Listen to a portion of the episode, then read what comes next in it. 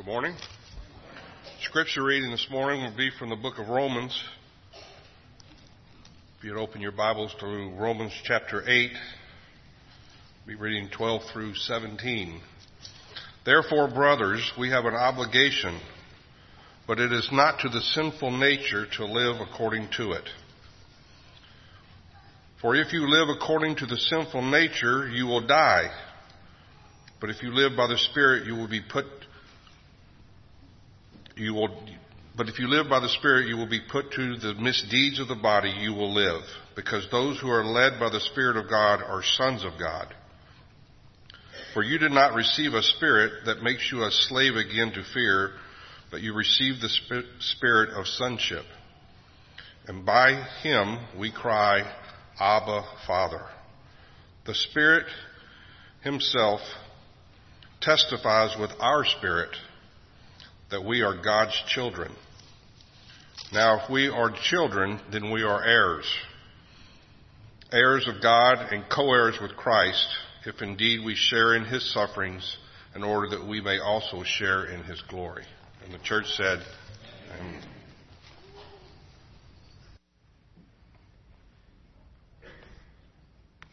Thank you, Phil. Well, lots of exciting things going on. Like Joel mentioned, there's all kinds of things that are happening. VBS is going to be in a few weeks, and so I know there's registration forms out there for your children. If you uh, would like to sign them up early, we'll make sure we've got everything planned for them as well as some workers and things like that needed.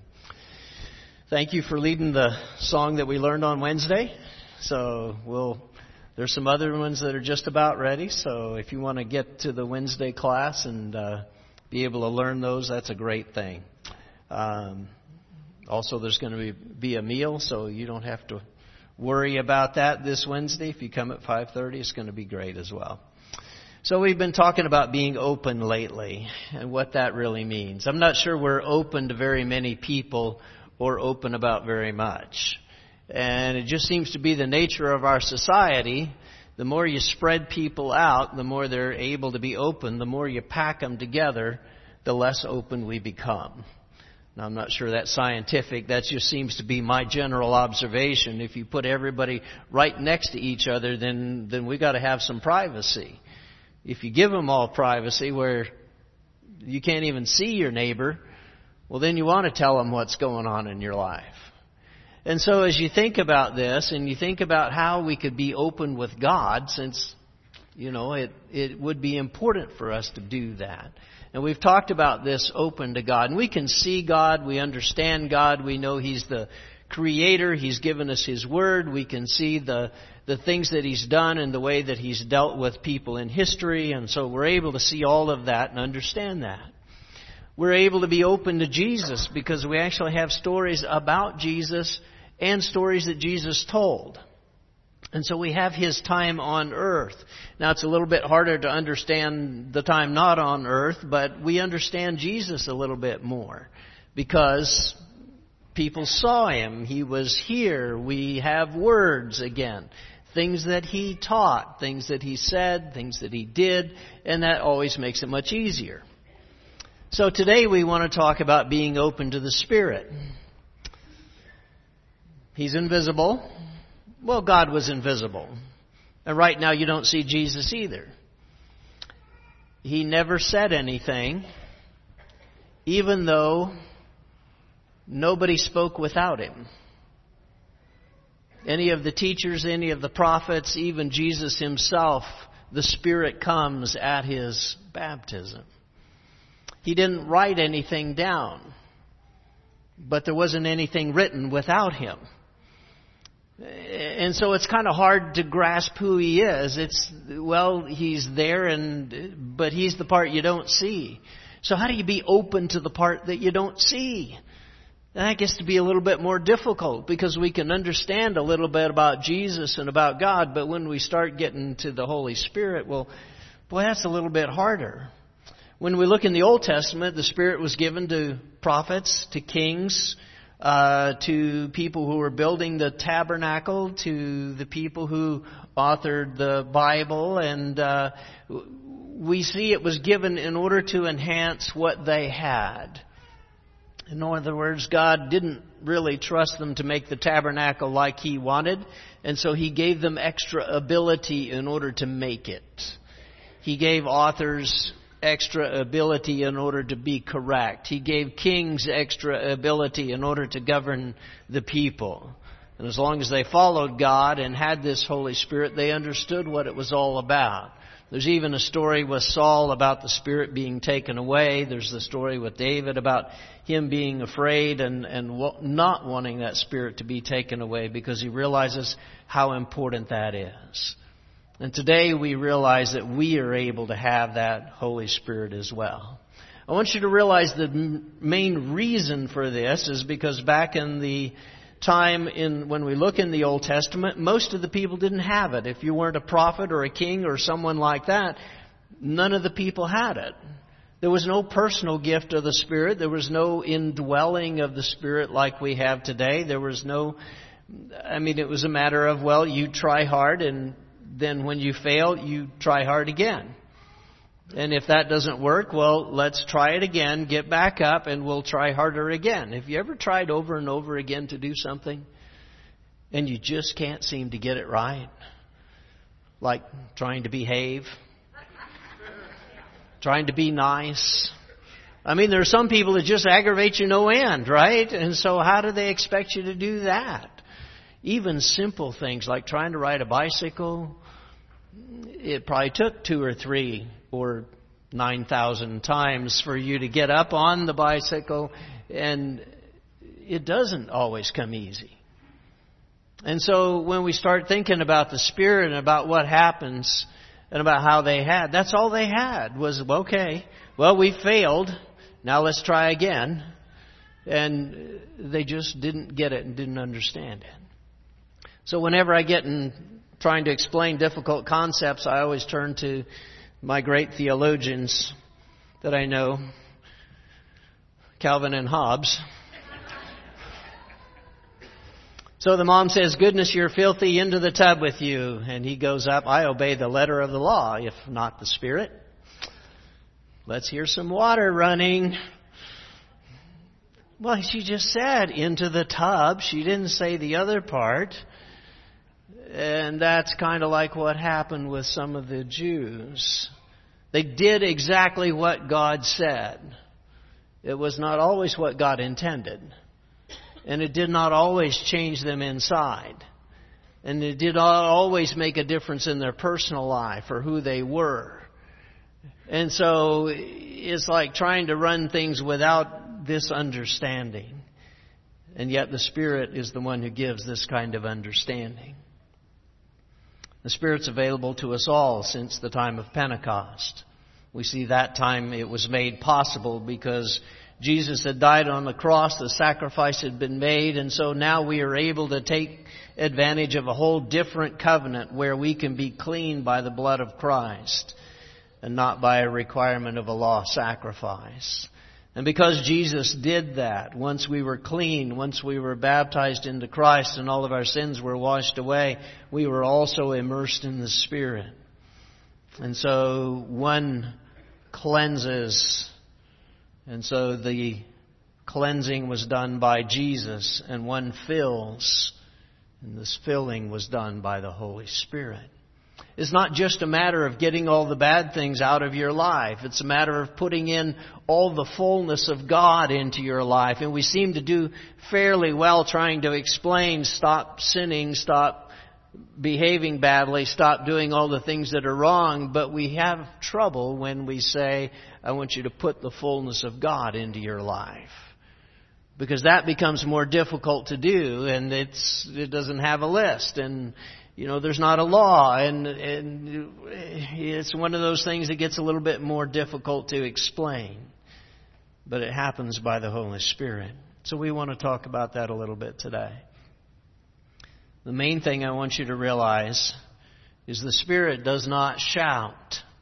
You get the impression sometimes that God shouted and people could hear it. Like when God gave the Ten Commandments on Mount Sinai, the people were scared. The mountain was rumbling and the thunder and the earthquake and God spoke from the top of the mountain and it was loud. And the Spirit doesn't do that. He just whispers. And sometimes He's real hard to hear.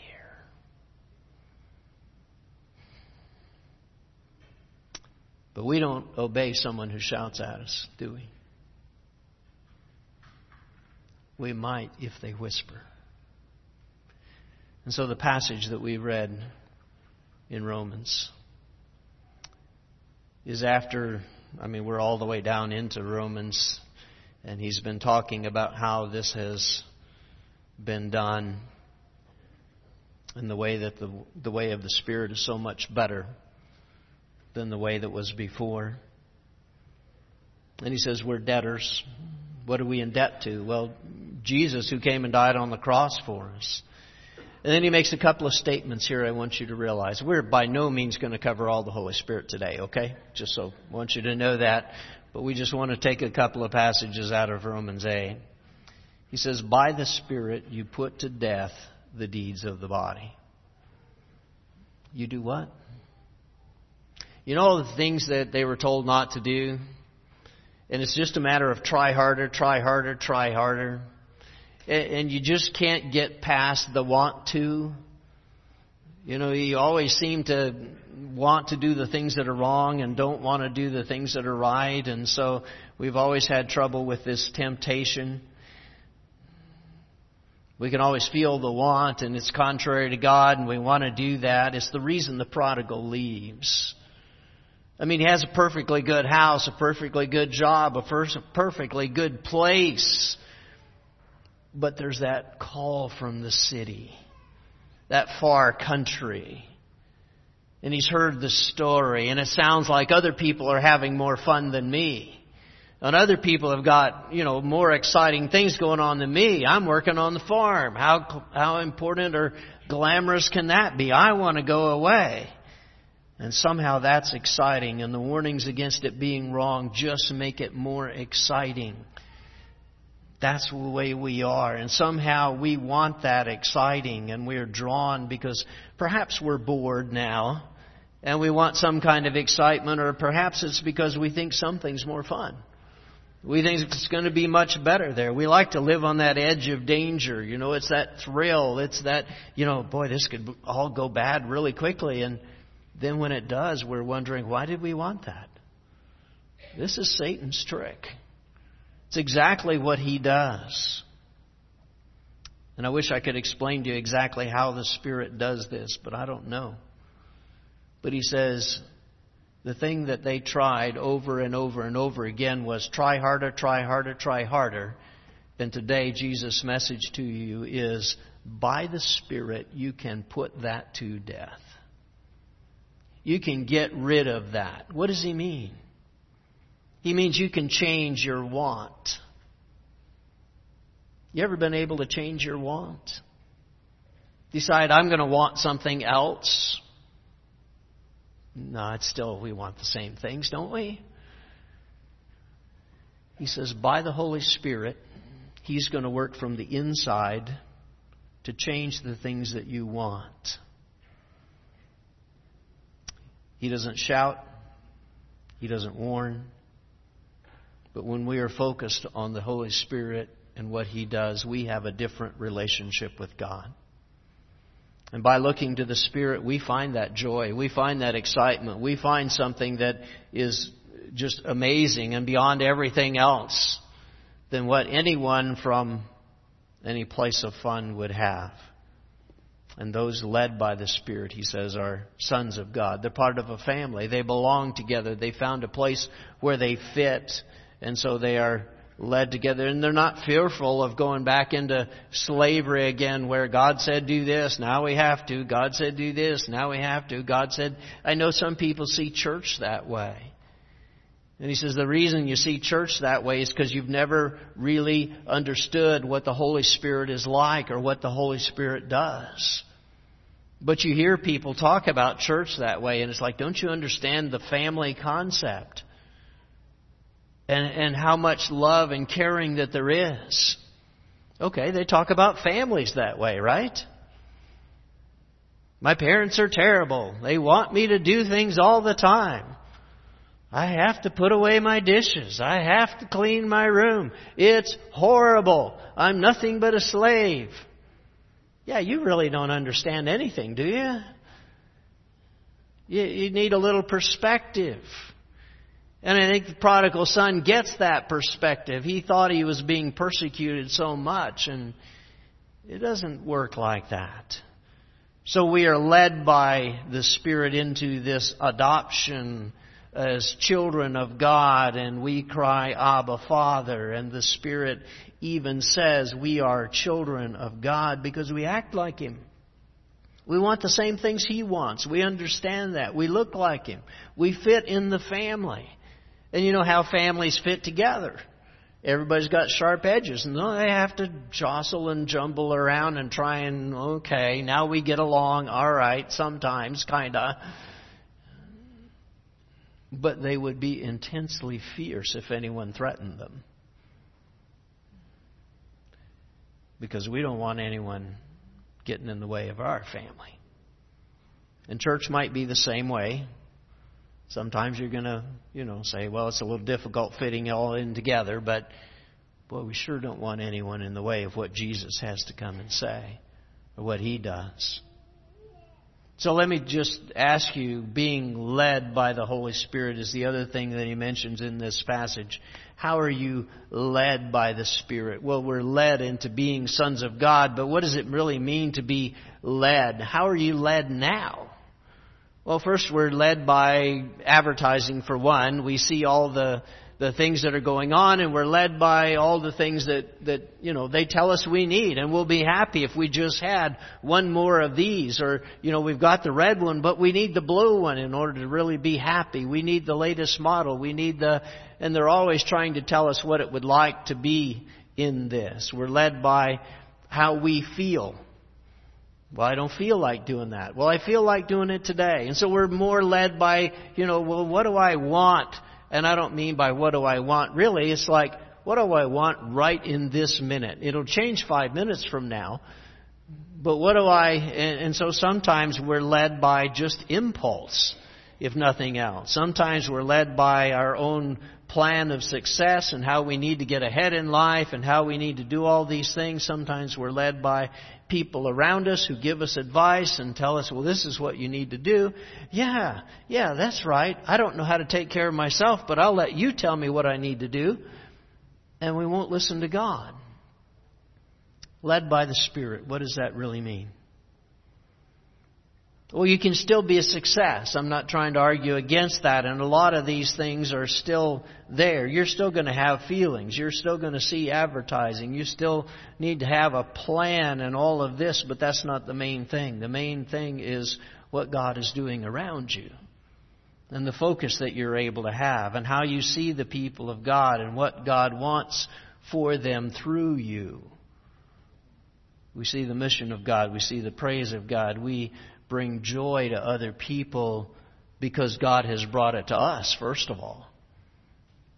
And we're able to find peace not because things have finally calmed down and everybody's doing what we want, but we found peace because we realize God is the one who brings that peace by the Holy Spirit. It's one of the gifts that He gives.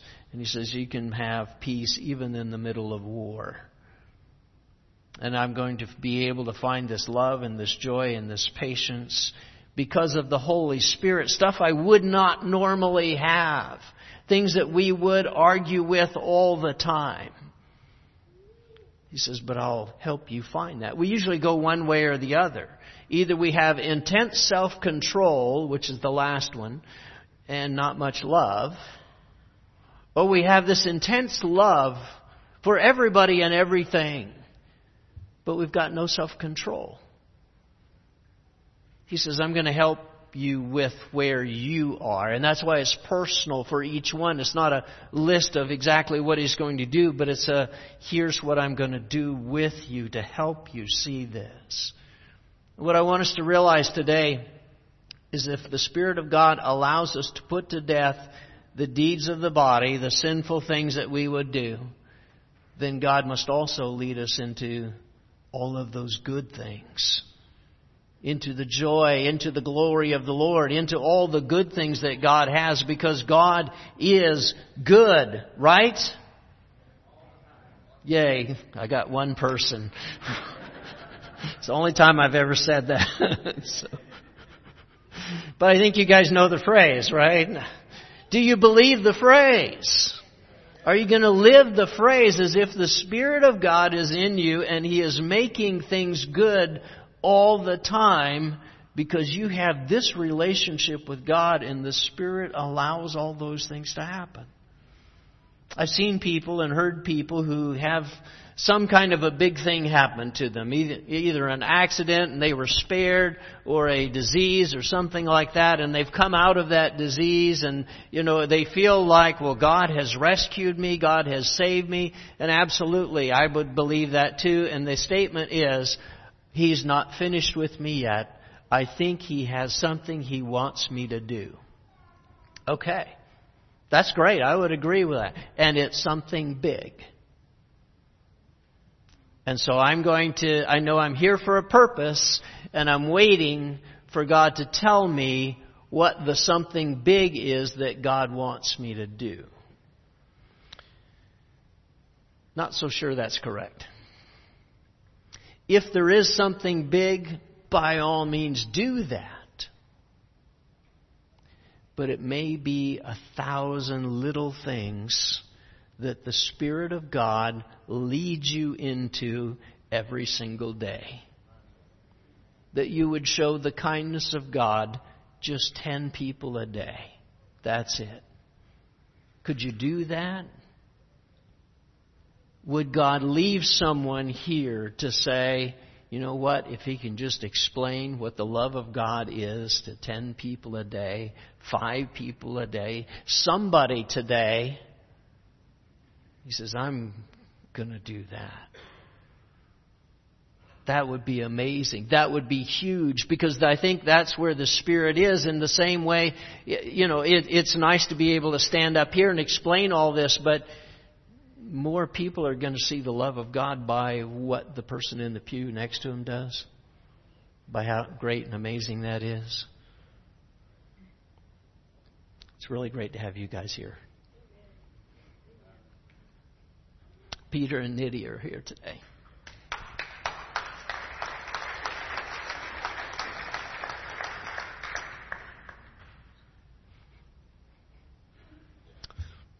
Sorry. And that's got to be God doing something great in you guys' life. And we have been praying for you so much. And we know God's working in your life. And we can see those kind of things.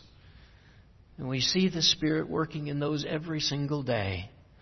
Doing those. I mean, it's great to see huge things happen, but sometimes it's the little things that make all the difference. And it changes someone's life because of that. In verse 26, you know, things don't always go so well, and the Spirit helps in those also. He says, likewise, the Spirit helps us in our weakness, for we do not know how, what to pray for as we ought, but the Spirit Himself intercedes for us with groanings too deep for words.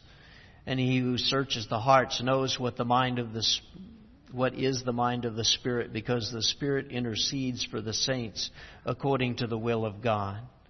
And we know that those who love God, that, see, this passage is so tight, you've got to read it correctly, and I'm having a struggle.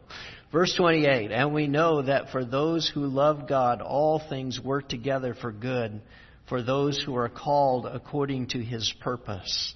For those whom he foreknew, he also predestined to be conformed to the image of his Son, in order that he might be the firstborn among many brothers.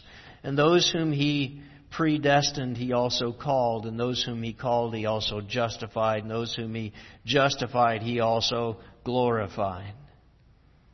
And so he says a couple of very important things. He says the Spirit helps not only in our strength, the Spirit helps in our weakness. when we don't even know what to do anymore. You guys ever been there? When things just don't go right, and when nothing goes right, when the rest of the world seems to be falling apart, and you can't even pray. And he says sometimes we get there when something is wrong and we aren't sure what, and we need something else, and we get restless and we can't feel God anymore, and maybe He's moved.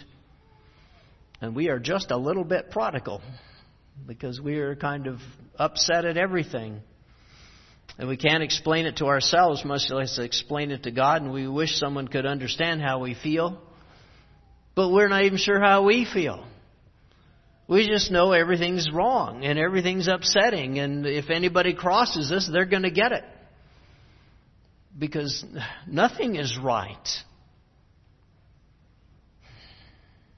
But that's what he says. The Spirit helps in our weakness when we don't know how to pray. And if we don't have words, he says, I don't have any words either, but I can do it without words. Isn't that great to have a spirit who can communicate to God and doesn't have to explain it with English words or Spanish words or any other language kind of words? He says, you know what? We're inside of each other and so we know each other so well because the Spirit of God is God's Spirit and He puts that Spirit inside of us and so that Spirit talks with our spirit because it's inside of us. It dwells in us. It knows us. Everything that we feel and everything that we don't know why we feel that way. And he says, this is where it is. And God searches our hearts because the Spirit is inside of us. It's in our DNA. It's in our feeling. It's in our frustration. It's in our sadness. It's in our loneliness. It's when nothing is wrong. It's when everything is wrong. And the Spirit explains that to God. And he says, You're, you're their father. And they're trying to be your child, but boy, today is a bad day. Have you ever had a bad day? Maybe so. Have you ever tried to explain that one to God, or do you just give up? When we pray to God with open hands and open hearts and no words, you ever just sat there sometimes? Go, I don't know. I think that's a legitimate prayer. I think maybe that's a good way to talk to God. When we can't really figure out life, we, we just let Him lead. Isn't that easier? Because we don't know. We couldn't explain it to ourselves, and it's just, we'll take another step. And the Spirit will put it in there, and He'll show you what it's like when we can't figure it out, when we're open to God and there's no words, and the Spirit intercedes with a link to the Father. And I like verse 28, even if I can't read it. We know that God causes all things to work together for good. But that's not the verse. It's all things work together for good for those that love God and those who are called according to his purpose and those who have the Spirit we just talked about and who have been able to get there. Because if you haven't done the last set of verses, I don't think you can claim verse 28. And people want to pull verse 28 out and say, oh, God's going to do everything for me so that everything's going to work out good. Did you ever get where you're led by God? Did you ever get where you're part of the family of God? Did you ever get where the Spirit is inside of you? You may have to do a little homework here and figure out how do I get that part in? How do I open myself enough to let something invisible that's powerful as God Himself come in and be part of me. And yeah, those are conditions. Those who love God unconditionally, and those who are called according to His purpose, where His purpose is what's most important. His purpose is beyond everything else. And we love God and we see this world as God's place and this place where God lives. And as Paul writes this, you wonder if he's thinking about, you know, what's going to happen next or if he still means it next as he writes to the Romans when he's going to be sitting in a Roman prison some years from the time that he writes it. Can you still say, okay, all things work together for good, Paul? You know, I think he can. Because he says, you know what, I've converted the guards. Okay, I can see maybe, yeah, Paul, you can say all things are working for good because you understand it's all about the purpose of God. And when that is our focus, is the purpose of God. But if you're a little bit prodigal, then we might not get it. We might not say, I'm getting what I want. And all things to work together for me and what I want. No, it says all things work together for those who love God, understand His purpose, and we're called by that purpose. It is the Spirit of God who leads. Sometimes for what you can give to people, and sometimes for what you need from people. So, do you have the Spirit of God? There's a passage in 1 Thessalonians 5:19 that's very short. Do not quench the spirit. That's easy to say. Why would they say it like this? Do not throw him out. Do not I mean, what is it what is quench anyway? What does quench mean? When's the last time you quenched anything? The only thing we do is thirst and that just means you know, get a Coke and drink the half a can or whatever it is that makes you Dr. Pepper, right? Okay, yeah, Kevin's is Dr. Pepper and he's got the big quench. So that way you know what quench is all about. That's not exactly what the word means. Quench means like when you would heat up a sword or some piece of metal to where it's red or even white hot and then you would drop it into water that's ice cold. It changes like that. It's no longer on fire. It's no longer hot. It's quenched. It's what you do with a campfire when you pour water on it. Lots of steam, lots of smoke, but you couldn't light that thing again for nothing. It's when fire and water hit. Which one do you think is going to win? You can take the fire of the Spirit in someone's life if all you do is throw cold water on it, it's not too hard to put it out. Let the Spirit work. Be open to the way in which He works. Another translation, don't hold back the work of the Spirit. You're either involved with Him, open to Him, allowing these things as you follow where He's leading, or you're still confused. And life still doesn't make sense, and life still doesn't fit, and it doesn't come out, and it doesn't work, and you're still trying to figure out, well, I don't, I'm not even sure I believe in this Christianity. It doesn't seem, it works for some people, it's not working for me. And it's because you don't understand what the Holy Spirit is yet, or how it comes in and how it fills your life, and as a result of all these things, what the Spirit does. Let me just encourage you not to give up because I think we spend most of our time in the Church of Christ teaching about the first two, the Father and the Son and the baptism and the cleansing, and we don't talk any about the filling. And we've missed out. Because we have a whole lot of people who are clean and had no clue what to do, or where to go, or how to handle. He says, we, we need this Holy Spirit part. And so let me encourage you today if you don't have this all figured out, please don't give up. Just be open because you know what the main thing he does? He leads. And you listen for the whisper. And you listen for what he can do in your life. Now, you understand you do need to be cleansed and have all your sins taken away. We do that by baptism and by making a covenant with him. But then we are given the Spirit.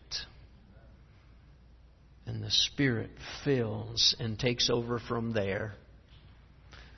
We see God in the Old Testament, in the New Testament, we see Jesus, and in your day and time living right now, the Spirit is alive on earth inside of you. If you're still dealing with all this stuff and don't know how to do it, maybe we can pray for you today. We'll try and use words that make sense to God, but maybe we can let the Spirit use even something deeper.